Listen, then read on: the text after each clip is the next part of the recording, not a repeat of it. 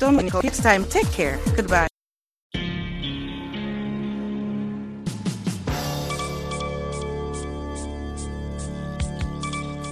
Hivi sasa ni saa nane kamili mchana kwa saa za hapa Washington DC. Hii ni idhaa ya Kiswahili ya Sauti ya Amerika, VOA.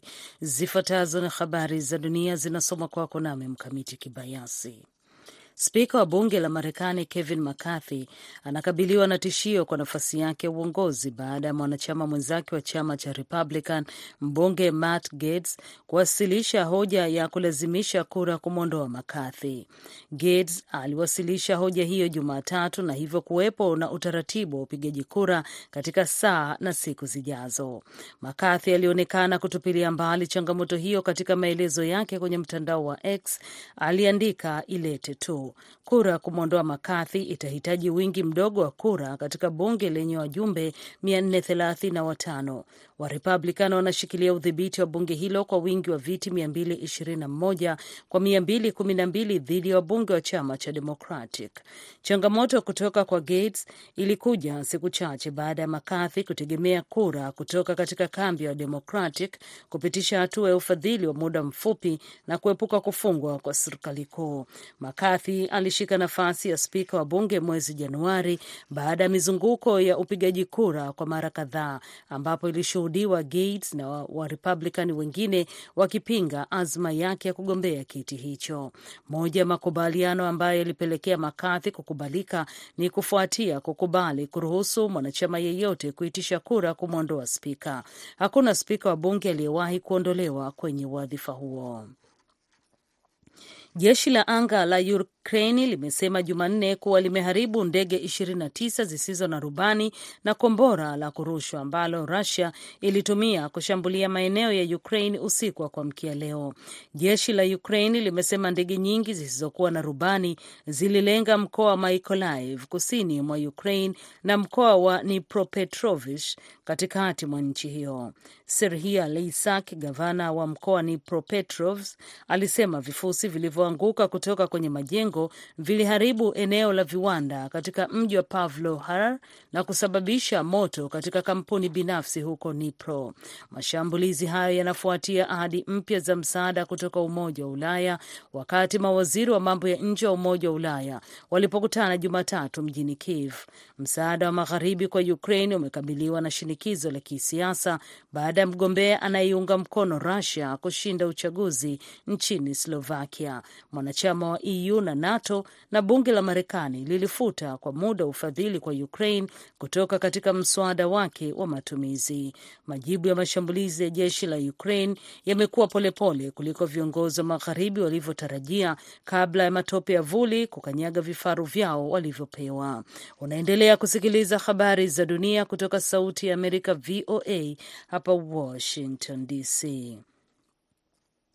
Takriban wanajeshi 29 wa Niger wameuawa na wapiganaji wanajihadi karibu na mpaka wa nchi hiyo na Mali, utawala wa kijeshi wa Niger umeeleza wakati wakipambana kumaliza mfululizo wa mashambulizi. Zaidi ya watu mia moja wenye itikadi kali walitumia mabomu ya kienyeji kuvilenga vikosi vya usalama vya taifa hilo la Afrika Magharibi ambavyo vilipelekwa katika eneo la mpakani katika operesheni ya kusafisha eneo. Walinzi, waziri wa ulinzi wa Niger Luteni Jenerali Salifu Modi amesema katika taarifa Jumatatu jioni. Hili ni shambulio la pili la aina hiyo dhidi ya wanajeshi wa Niger katika kipindi cha wiki moja. Katika kipindi cha mwezi baada ya jeshi la Niger kuchukua madaraka, ghasia zinazohusishwa na watu wenye msimamo mkali ziliongezeka kwa asilimia 40 kulingana na Armed Conflict Location and Event Data Project. Baada ya miaka kadhaa ya shinikizo la kimataifa, Sudan Kusini inasema inapanga kuchunguza kifo cha mwandishi wa habari Christopher Allen aliyeuawa mwaka 2017 wakati akiripoti vita vya wenyewe kwa wenyewe vilivyosababisha umwagaji damu nchini humo. Waziri wa mambo ya ndani Martin Elia Lomuro alitangaza katika taarifa iliyotolewa Jumatatu jioni kwamba kamati imeundwa ili kuchunguza mazingira ya kifo cha mwandishi Christopher Allen. Mwisho wa habari za dunia kutoka Washington. Naitwa Mkamiti Kibayasi. Utakuwa naye Patrick Duimana katika kipindi cha Kwa Undani sekunde chache kutoka sasa.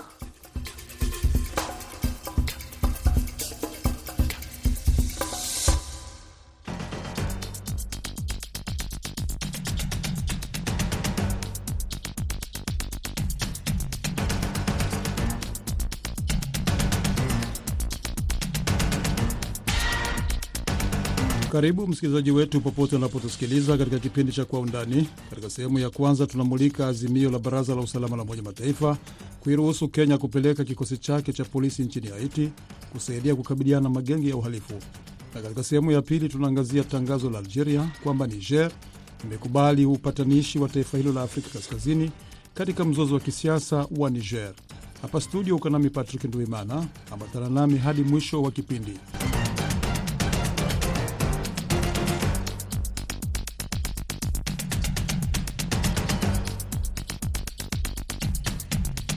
Baraza la usalama la Umoja Mataifa Jumatatu lilipitisha azimio la kuiruhusu Kenya kupeleka kikosi cha polisi nchini Haiti ambacho kitakuwa na jukumu la kurejesha usalama katika taifa hilo la Karibian linalokumbwa na ghasia zinazosababishwa na magenge ya uhalifu. Taifa hilo maskini limekuwa likizozana na magenge yenye silaha ambayo yamechukua udhibiti wa sehemu kubwa ya nchi na kufanya ukatili mbaya, huku uchumi na mfumo wa afya ya umma ya taifa hilo ukizidi kudidimia. Waziri mkuu wa Haiti Ariel Ari na katibu mkuu wa Umoja Mataifa Antonio Guterres wamekuwa wakitoa wito wa msaada wa jumuiya ya kimataifa tangu mwishoni mwa mwaka 2022 kukiunga mkono kikosi cha polisi, lakini jumuiya hiyo ilisita kuitikia wito huo kutokana na majeshi ya kimataifa yaliyopelekwa nchini humo miaka ya nyuma kushindwa kurejesha amani na usalama. Azimio la jana Jumatatu lilipitishwa kwa kura 13 ambazo zimeunga mkono huku China na Rasia zikijizuia kuonyesha msimamo wao. Hatua hiyo ilipongezwa na waziri wa mambo ya nje wa Haiti Jean Victor Jeneus, ambayo inaleta matumaini chanya kwa wananchi wa Haiti ambao wameathirika kwa muda mrefu kutokana na matatizo ya kisiasa, kiuchumi, kijamii na kibinadamu. Mipango ya kutuma kikosi hicho cha kimataifa ilianza mwezi Julai mwaka huu baada ya Kenya kujitolea kukiongoza kwa kupeleka polisi wake elfu moja. Hatupaswi kuwaangusha wananchi wa Haiti, rais wa Kenya William Ruto alitangaza leo Jumanne katika taarifa akisema walibeba mzigo mkubwa wa uporaji na ukandamizaji wa wakoloni. Katika taarifa tofauti, waziri wa mambo ya nje wa Kenya Alfred Mutua amesema mamlaka haya hayahusu tu amani na usalama, lakini ni kuhusu kuijenga tena Haiti, kujenga siasa yake, uchumi wa maendeleo yake na uthabiti wa kijamii. Azimio hilo linaomba kupelekwa kwa kikosi cha usalama cha kimataifa ambacho sio rasmi kikosi cha Umoja Mataifa, huku nchi inayoongoza kikosi hicho ikishirikiana na serikali ya Haiti. Kikosi hicho kimepewa muhula wa mwaka mmoja ambao unaweza kuongezwa baada ya miezi tisa. Kikosi hicho kina jukumu la kulisaidia jeshi la polisi la Haiti katika shughuli zake za uwanjani, ikiwemo na kuimarisha uwezo wake kwa kupanga na kuendesha shughuli za pamoja za kurejesha usalama. Azimio hilo limesema. Katibu mkuu wa Umoja Mataifa Antonio Guterres alisema katika ripoti yake ya hivi karibuni kwamba hali ya usalama nchini Haiti ilizidi kudorora, huku magenge yenye silaha yakionekana kuwa mengi na yenye nguvu kuliko polisi. Karibu mauaji 2800 yaliripotiwa nchini Haiti kati ya Oktoba mwaka 2022 na mwezi Juni mwaka huu, watoto 80 wakiwa miongoni mwa waliouawa. Watu 950 walitekwa nyara na wengine 900 kujeruhiwa, kulingana na ripoti ya Umoja wa Mataifa. Zaidi ya watu laki mbili walipoteza makazi yao wakati magenge hasimu yakipigana kudhibiti maeneo ili kupora mali za wananchi. Jeshi la polisi lilianzisha operesheni kadhaa zinazolenga magenge hayo, lakini jeshi hilo halina maafisa wa kutosha, huku kukiwa maafisa wa polisi elfu kumi katika nchi hiyo yenye watu milioni 11. Hatua ya Kenya kupeleka kikosi chake cha polisi nchini Haiti imezua mjadala mkubwa ndani na nje ya Kenya, huku wengi wakijiuliza ikiwa polisi wa Kenya wana uwezo wa kukabiliana na magenge hayo ya uhalifu ambayo yanaonekana kuwa yana nguvu. Richard Tuta ni mtaalamu wa masuala ya usalama katika eneo la maziwa makuu, akiwa huko Kenya.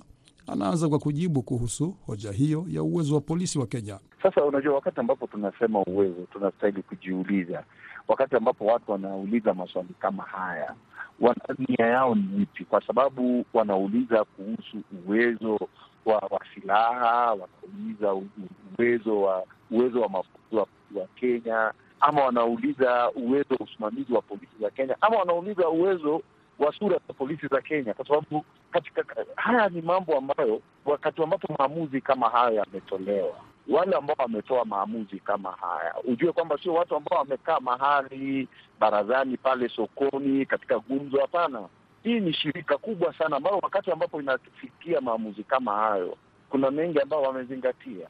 Wamejua kwamba Kenya inayo nia na inayo uwezo pia, na ari pia iko pia, na wameangazia haya yote, wakajua, wakaangalia uh, mafunzo ya polisi wa Kenya, wakaangalia silaha, wakaangalia utendakazi wa, wa polisi ya Kenya. Sisemi kwamba hao ndio wazuri, lakini inaashiria kwamba hao ndio wazuri kuliko wengine, ndio sababu maamuzi kama hayo yakaweza kuchukuliwa. Uh, wengi wanajiuliza maswali sababu wanasema Haiti uh, pengine uh, kuwa kujua kwanza hali yenyewe ya Haiti, alafu yale magenge ya uhalifu inaonekana yana nguvu zaidi. Serikali ni kwamba ni dhaifu, haina nguvu. Magenge ni kama vile ndiyo yanatawala pale, hasa katika mji mkuu Port-au-Prince. Maswali mengi wanajiuliza, na wakati wanasema pengine Kenya huko watakwenda watakutana na kibarua kigumu sana. Hujua kwamba uh, natumaini kwamba kikosi chote cha usalama kinachotumwa katika sehemu kama ile, kuna yale mambo ambao uh, wameangalia wakaangalia wakaviangalia kwa njia ya kijasusi. Kwa hivyo hawatumwi tu, hata wahubiri wanapoondoka kwenda kuhubiri, sidhani kwamba wataondoka tu. Kuna mambo ambayo wameyazingatia na wameweza kuelezwa vizuri uh, changamoto zilizoko na wakakama, na wakaweza kujitayarisha na waka, na wakaweza kuweka mikakati ambayo nafaa eh, kuweza kuweza kukabiliana na zile changamoto za Haiti. Hujue kwamba Haiti ni nchi ambayo iko iko na chungu nzima, iko na shida za kisiasa, iko na shida kiuchumi, iko na shida za kijamii, na nafikiria haya yote yameangaziwa katika mpangilio wa polisi wa Kenya kwenda kwenda kule Haiti. Kwa hivyo sio jambo tu ambalo mtu ameamuka tu akasema a twende Haiti ama akasema a tunatafuta nchi yoyote tu. Hapana, kuna mambo nafikiria kwamba yametiliwa maanani kabla ya kuja na maamuzi kwamba ni kikosi Kenya ndio kitaongoza hatua ya kuweza kurejesha amani katika nchi ya Haiti. Si mara ya kwanza kikosi cha Umoja Mataifa kupelekwa katika shughuli za kurejesha amani nchini Haiti, lakini wanajeshi hao hawakufanikiwa. Je, Kenya ina mbinu gani ili kufanikiwa katika nchi ambapo majeshi ya Umoja Mataifa yalishindwa? Unajua kwamba uh, katika uh, usalama wa kimataifa ama usalama wa taifa unaweza kaiangazia kwa njia mbili. Unaweza kaiangazia kutokea kwa kile ambacho tunaita kwa njia ya kizungu uh, njia ya nalpa, na pia unaweza kaiangazia kutoka kwa kile kinaita kwa kizungu njia ya wider perspective. Katika uh, ime, ime, ime kosa kufaulu katika siku za nyuma ni kwa sababu yeyote ambaye alikuwa anaangazia shida ya usalama kule Haiti alikuwa anaiangazia kutokea kwa kile kitu ambacho tunaita Marwa perspective, ambapo yeye alikuwa anaamini kwamba kutumwa tu kwa askari uh, kutaweza kuleta amani, lakini nafikiria kwa hivi sasa inastahili kuangaziwa kwa upana zaidi, kwa upana zaidi kwamba sio tu kutuma askari bali tunastahili pia kuangalia changamoto za kiuchumi, kijamii, kiafya, kisiasa, kwa sababu mambo yote moja inachangia nyingine. Kwa hivyo wakati ambapo tukiangalia suala la usalama la Haiti tu tuseme kwamba tumewatuma askari, kwa hivyo umoja wa kimataifa inastahili kujiuliza, je, ni changamoto gani za kijamii ambazo zinachangia kudorora kwa usalama katika nchi ya Haiti? Ni sababu gani za kiafya ni sababu gani za kisiasa, ni sababu gani za ambazo zinachangia katika kudorora eh, hali ya usalama katika Haiti. Kwa hivyo wakijua sababu za kiuchumi, sababu za kisiasa, sababu za kiafya, sababu za kimazingira, then wanaweza sasa kuja na mikakati bambe ya kuweza kusuluhisha lili swala kwa muda wa kudumu. Lakini wengi wanajiuliza, mfano nchi kama vile Marekani ambayo ndiyo iko karibu sana na Haiti, ni nchi ambayo uwezo wa kijeshi, uwezo wa kifedha inao, lakini haijapeleka wanajeshi wake huko. Imekubali tu ku, ku, kusaidia kikosi cha Kenya kwa kuwafadhili, kuwapa uh, pesa uh, na pengine na, na vifaa. Wengine wanasema kwa nini nchi jirani za Haiti zile za Karaibi zisipeleki watu, wa, watu wao huko? Unajua, sababu za za nchi ya Amerika, nchi kama vile Ufaransa kuto, kutoweza kutuma wanajeshi kule ni kwa sababu za kihistoria. Ujue kwamba Amerika imekuwa kule kwa, kwa muda mrefu. Ufaransa imekuwa kule kwa muda mrefu. Kwa hivyo sisitizo za watu wa Haiti hawatakubali, kwa sababu hawa ni watu ambao siku za nyuma wameenda kule, ikawa ni kama kwamba wameenda ku, kama wakoloni kwenda kuangalia. Kwa hivyo sidhanii kwamba Amerika ingependa kukaa kwa sababu ya kile kitu ambacho tunaita na njia ya kizungu perception, kwa sababu kwa hivi sasa watu wa Haiti wanajua kwamba shida zote ambazo zinawakabili hivi sasa wana, wanazilaumu hizo nchi za magharibi kwamba walikuwa hapa hata wakakalia mabenki zetu wakatuacha na madeni, ndio sababu sisi tu maskini. Sasa utakuta kwamba labda huenda ikawa kwamba hizo ndio sababu ambapo Amerika imesema kwamba haitaki kuingilia masuala ya Haiti moja kwa moja, lakini ikasema kwamba labda uh, cha umuhimu ni kwamba tukaweza kukipea kukiunga mkono kikosi chochote ambacho huenda ikaleta suluhu katika masuala ya usalama wa Haiti, kwa sababu wazungu wanasema kwamba uh, you cannot entrust a monkey with the affairs of the forest. Richard Tuta, wewe kama mtaalamu wa masuala ya usalama, unawaambia nini Wakenya wenye wasiwasi kuwa polisi wa Kenya watakumbana na matatizo makubwa nchini Haiti? Kwanza kabisa lazima tueleze Wakenya kwamba kikosi cha Kenya kinachotumwa kule Haiti hakiendi mashindano ya urembo. Hiyo kwanza tunastahili kuelewa kwamba yale siyo mashindano ya urembo, yale ni, ma, ni wanaenda vitani, na unajua vitani chochote kinaweza tokea, sababu vitani ni kwamba wawe ama u, ama uue, hayo yote ni matokeo ya vita. Kwa hivyo lazima tujitayarishe kwamba chochote kinaweza tokea, kwa sababu hakuna yeyote ambaye anaweza akasema kwa uhakika kwamba uh, vitani na hiki kitatokea.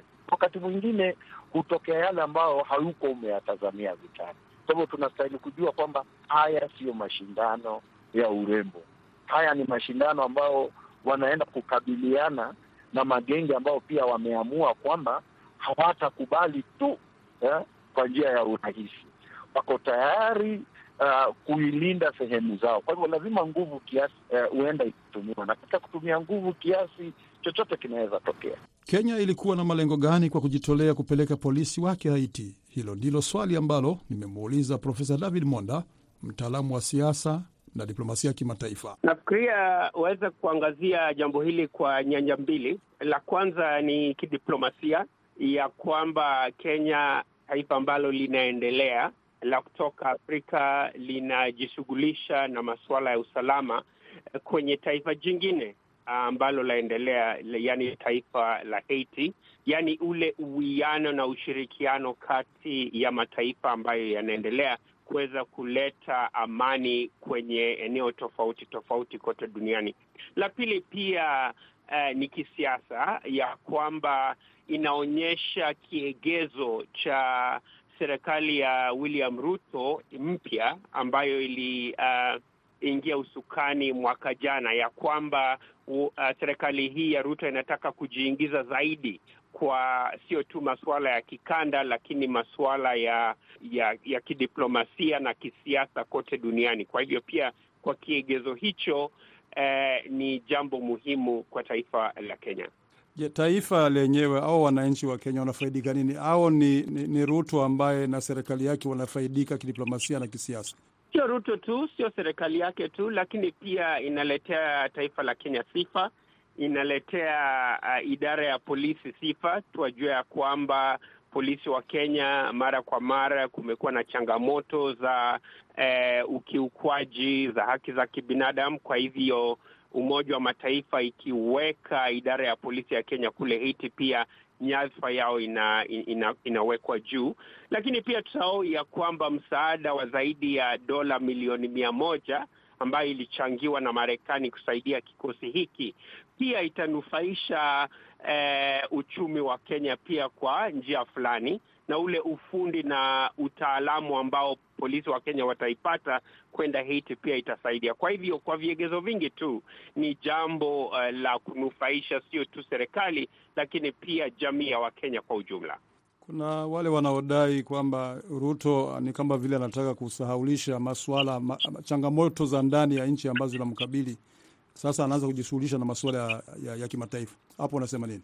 Hapo nasema hizi ni chekachenga za kisiasa eh, eh, ya kwamba maneno yakikubana eh, kwenye nyadhifa ya kitaifa lazima pia ujiendeleze, uonyeshe ubabe wako kwenye eh, mazingira ya ya kimataifa. Wanasiasa hufanya hivyo kila wakati, lakini pia eh, niki, lazima niseme hivi, hata ingawa ni nafasi nzuri kwa uh, polisi wa Kenya kwenda kule Haiti, kuna hatari nyingi sana. Kumekuwa na hizi magenge nyingi, uh, watu zaidi ya elfu mbili mia tano wameuawa mwaka huu Haiti. Ni hali ya hatari, na pia wa ubakaji umeenea sana kule Haiti, na hizi magenge bado zipo. Kwa hivyo pia, ingawa ni nafasi nzuri ya kidiplomasia na kisiasa, kuna hatari sana ya kwamba polisi wa Kenya pia huenda wakajiingiza kwenye hizi safisha safisha za magenge kule Haiti ambazo hawataki kuhusiana nazo,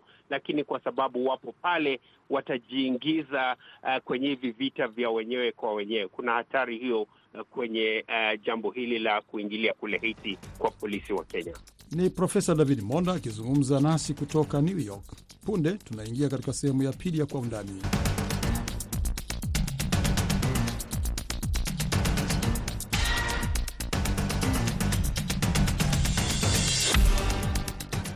Wizara ya mambo ya kigeni ya Algeria ilisema jana Jumatatu kwamba Niger imekubali wito wa taifa la Algeria kuwa mpatanishi katika mzozo wake wa kisiasa, ikiwa wiki tano baada ya taifa hilo kupendekeza miezi sita ya mchakato wa utawala wa mpito utakaoongozwa na raia. Katika taarifa iliyosomwa kwenye televisheni ya taifa, Algeria ilisema kwamba imepokea mwitikio rasmi kutoka Niger kufuatia wito wa Rais Abdul Majid Tebboune.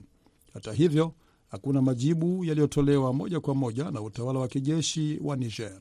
Algeria imekuwa ikionya dhidi ya mwingilio wa kijeshi kwa kutatua mzozo wa Niger, ambapo walinzi wa rais aliyepinduliwa madarakani Mohamed Bazoum walifanya mapinduzi na kuanzisha utawala wa kijeshi, wakisema kwamba watahitaji miaka mitatu ya kukamilisha mchakato wa mpito.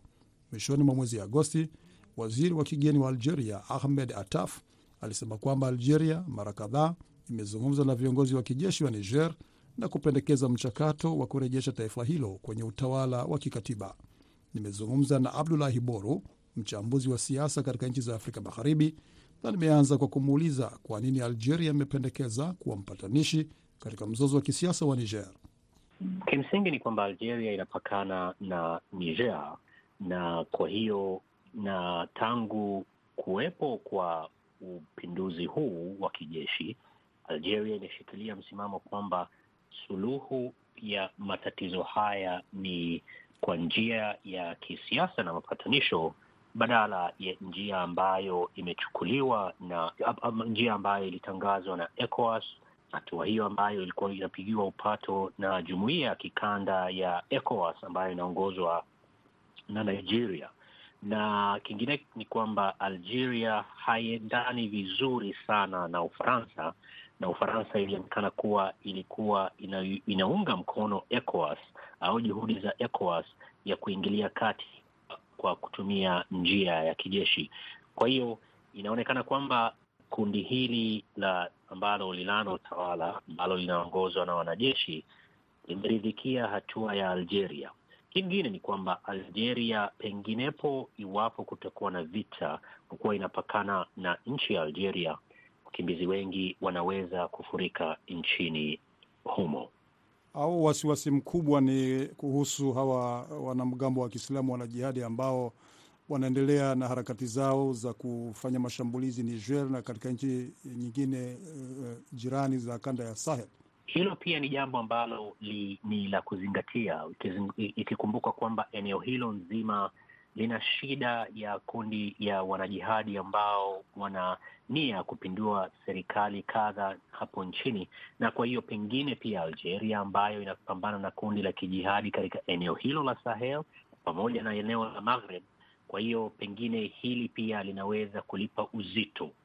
Je, zile juhudi za ECOWAS kutaka kuingilia kijeshi au kushinikiza wanajeshi warudishe utawala wa kiraia Niger. Sasa wakati huu Algeria imeingilia kati, ECOWAS vipi? Wataendelea kukaa wanatizama tu au bado wataendelea na zile juhudi zao, waone kama zinaweza zikatekelezwa?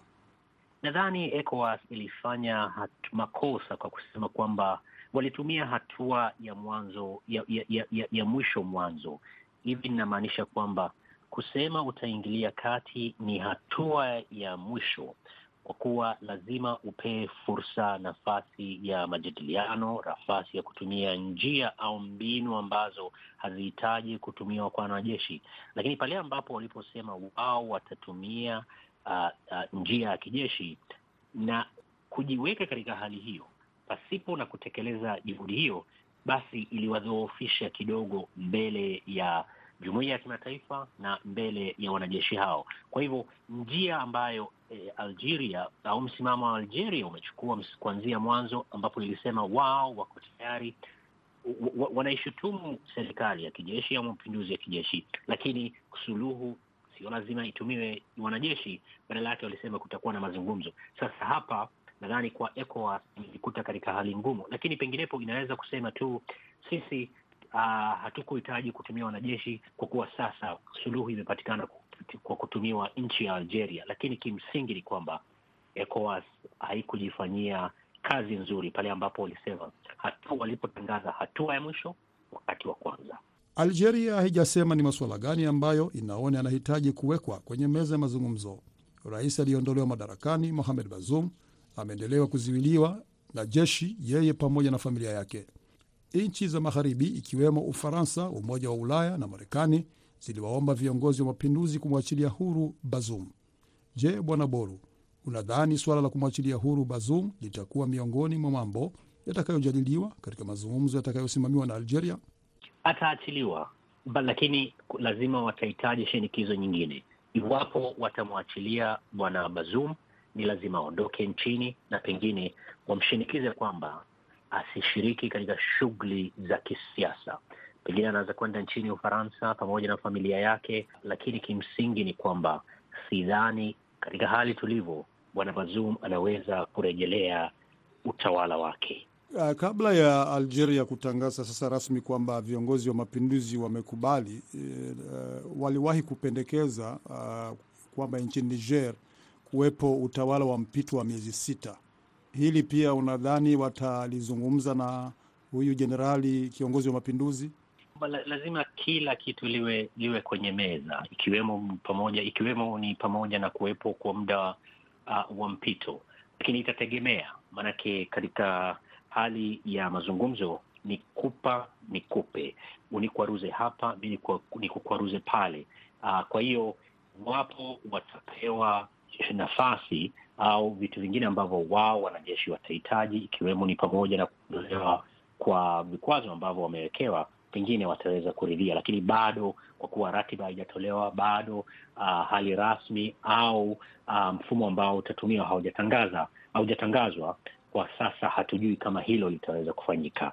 Wakati huu hawa na wanamgambo wa Kiislamu wanazidisha mashambulizi yao. Hata hivi karibuni Niger imepoteza ime, wanajeshi karibu thelathini, wanajeshi ishirini na tisa. Uh, hata wametangaza msiba wa kitaifa wa siku tatu. Je, hii ya wanajihadi kuonekana kwamba nguvu zao zimeongezeka kuendelea kuua wanajeshi wa Niger, hii sinaweza ikafanya hata wananchi wakajiuliza, je, haya mapinduzi sasa yamekuja kufanya nini? Yameleta mabadiliko gani, hasa inapokuja swali la kupambana na ugaidi? Kwa kweli mabadiliko ya kijeshi, japo watu wengi wanapenda kuikumbatia kwa haraka sana, mapinduzi ya, ya, ya, ya kijeshi wakati mwingi haili, haileti matunda ambayo watu wengi wanaitarajia. Kwa hiyo mimi kwa mtazamo wangu ni kwamba iwapo hali ya usalama haitaboreshwa, bila shaka wanajeshi hao pamoja na hali ya kiuchumi watakuwa na kibarua kigumu kuweza kushawishi watu kwamba hii ilikuwa shughuli nzuri kwa ujumla. Ni Abdulahi Boru akizungumza na Sauti ya Amerika kutoka jijini hapa Washington. Kufikia hapa tunakamilisha kipindi cha Kwa Undani. Patrick Nduimana pamoja na mwongozaji wa kipindi Saida Hamdun, kwa pamoja tuna wageni tukiwatakia usiku mwema. Kwa heri ya kuonana.